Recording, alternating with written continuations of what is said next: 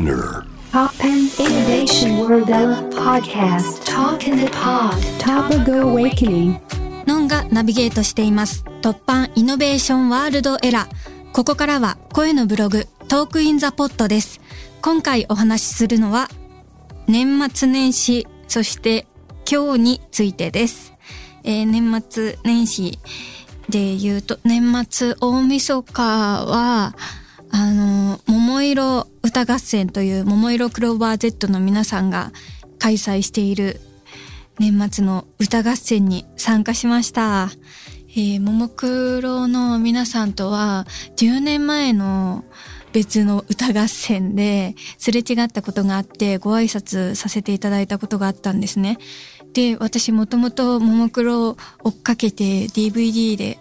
あのコンサートを見させていただいたりとかしてたからかっこいいなと、えー見てきてたので今回この歌合戦に呼んでいただけたことがすごく嬉しくて、えー今は音楽活動をやっているのでそういう音楽で交われるのがすごく楽しかったです。どういうコラボをしていくかっていうの話が進むにつれてももクロの曲だったら何がいいですか？みたいな風になった時に黒い週末。ももクロの黒い週末がいいと思って大好きな曲なんですね。すごくかっこよくて。でカラオケとかでも皆さんのパートがあるじゃないですか。みんなが歌い分けられてるのを全部自分でそれぞれ真似をして一曲一人で歌い上げるっていうのが大好きで。でそのコラボでできたらいいなと思って黒い週末をリクエストしたらその夢が叶って、えー、ももクロの中に混じってですねその日限りのももクロの一員として一緒に踊って歌わせていただきました。めっちゃ興奮した。楽しかった。もう素敵な時間でしたね。みんなかっこよくて、えー自分もその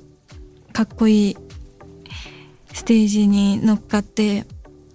目いっぱい楽しむことができたのでめちゃくちゃいい年末になりました。そして私の「Beautiful Stars という曲も、えーバンドで歌えることができてそれもめちゃくちゃ嬉しかったですね。と私の音楽活動を知らない方もたくさん来ていたと思うんですけどその方たちにこの素晴らしい曲素晴らしいバンドの演奏を聴いていただくことができてとっても気持ちよかったです。ありがとうございました、えーまだねアベマであのーアーカイブが見られると思うので気になる方はぜひそちらの方でチェックしてください。皆さんのステージが素晴らしいのでね8時間あるのかな？くらいあるんだけど、ぜひぜひ隅から隅まで見ていただけたらなと思います。そして年始ですが、1月1日ね、能登半島地震が起きて、東京でも、えっ、と、揺れたお家もあると思うんですが、ね、いいろんな各地で被害が起きてて、私もびっくりしたんですけど、本当に大変な状況になってて、復興が続いていくと思うんですが、少しでも笑顔を届けられる活動ができたらなっていうふうに思っています。えーそして今日はですね、私、鳥取に来まして、来まして、それで、えー水木ロードでのイベントに参加しました。水木ロード30周年ということで、去年の7月18日に30周年を迎えて、次の7月18日まで30周年期間ということなので、私の方が5日早く生まれてます。この水木ロード30周年のイベントに呼んでいただいてですね、お話と朗読をさせていただきました。私の好きな妖怪の朗読と、えートークをさせていただきましたね。すごくやっぱり水木しげるさんという偉大な漫画家の先生の水木ロードということでちょっと緊張しましたが、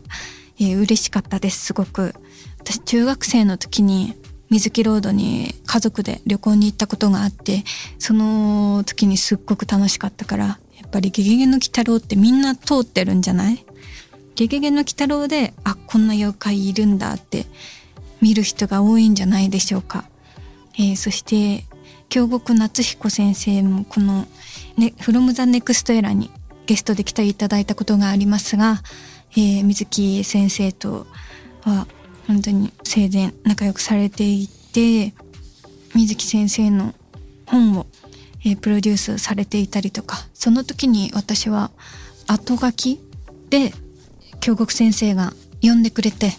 でそしたらのんさんはこっち側の人間なのではないかと思ってオファーさせていただきましたってその時に言っていただいたんですね。私が YouTube の企画で「オチをつけなんせ」という妖怪が出てくる映画を岩手の遠野市で遠野物語が生まれた遠野市で、えー、ロケをした映画があるんですけどその活動とかを知ってくださってたのかなと思って、えー、そうなんです。で「遠野物語」は柳田邦夫さんという方が書いた物語たちなんですが、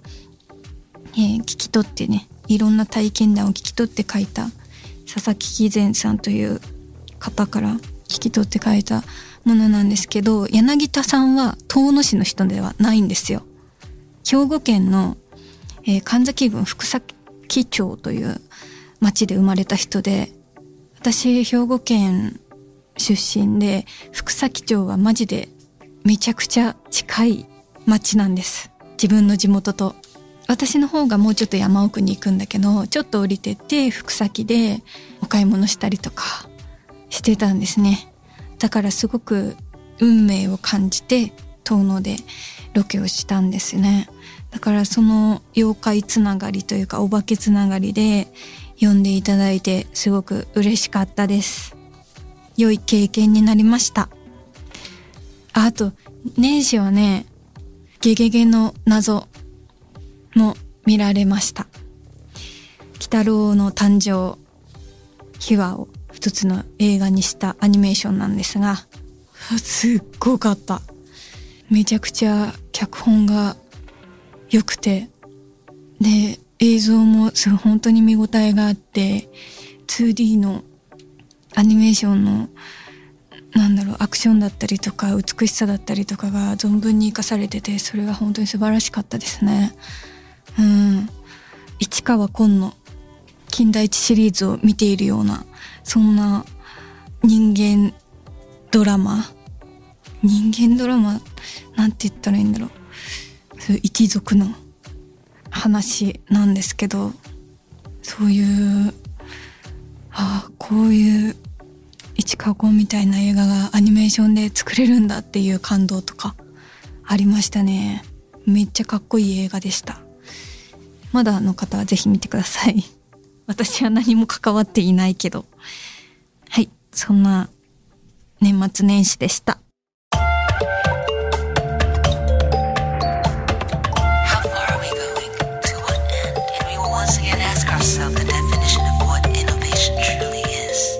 You're listening to J-Wave Innovation World Era podcast.